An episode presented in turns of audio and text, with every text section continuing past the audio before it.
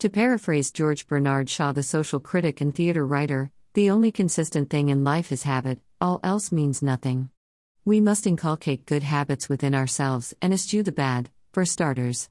We must train in good ways to get good results. Indeed, bad habits, although easier to pick up, seemingly, are never ultimately as strong or as persistent as good habits once they gain steam within a consciousness. The worst thing in life is to, in fact, think that bad habits are more important than good habits in this sense. For when you or anyone has entrenched good habits, only good results can come. Sure, some good habits are seemingly harder achieved well on a cybernetic level, but make not a single mistake, once they are entrenched, they are stronger and more infinitely powerful than bad habits. Living life well is a good habit, and that good reality is a key to the genuine force of cosmic habit force in life in and throughout all of existence. It is like the flowers having a habit of growing, expanding themselves, propagating and living through always expanding seeds, bulbs, and fruits. A good, well working life is a force of a good reality and it is purely volitional, so is the bad side of it all. The choice factor in these realities makes the most powerful difference. When I think about the power of choice, I think about the core force of habit. Solid realities are built through habit, and it is the ultimate fantasy that anything else exists outside that force, right down to life itself.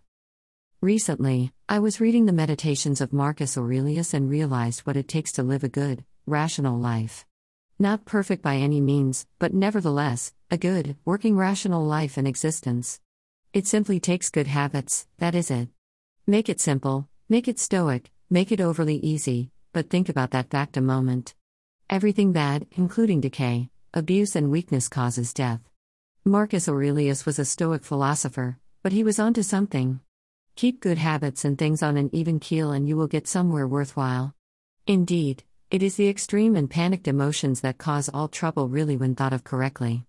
I personally think it is best to look at things objectively, calmly, and realistically, whatever the circumstance, and do this in a habitual way for all of the best solutions to problems or realities that seem to not have a viable solution.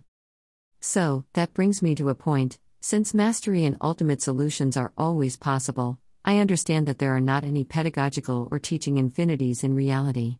As there is an ultimate answer to every question, there is an ultimate solution that is waiting to figure it out to every problem in reality.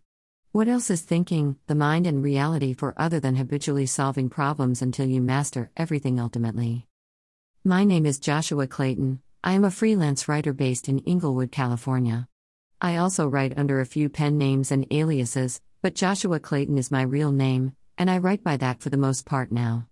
I am a philosophical writer, an objective thinker, and honest action taker. I also work at a senior center in Gardena, California as my day job, among other things, but primarily I am a writer. Article source http colon slash slash articles.com slash 105011602 join Get new content delivered directly to your inbox. Email address. Sign up. Happiness is the destination, sadness is a vain and futile pursuit. August 27, 2021. When I say that we all love to win, but who loves to train? What do I mean? I mean happiness and enjoyment throughout the whole process is the destination, and sadness in any of it is never desired. Happiness does not mean total play or total work, it means enjoying the process as well. What is destiny? Is there something called free will? August 27, 2021. One of the greatest and everlasting debates of humanity has been about the role of destiny in the lives of human beings. There was a time when it was almost an accepted fact of life that each and every event was governed by destiny of human beings. Astrology was considered a science. Then with the What is True Freedom? August 26, 2021. Freedom. The cherished goal of humanity throughout its history. No society has ever been happy under the rule of people of some other society. History, from one perspective, is nothing but a struggle between two groups, one attempting to enslave or keeping enslaved the other, and the other fighting incessantly to ward off this slavery.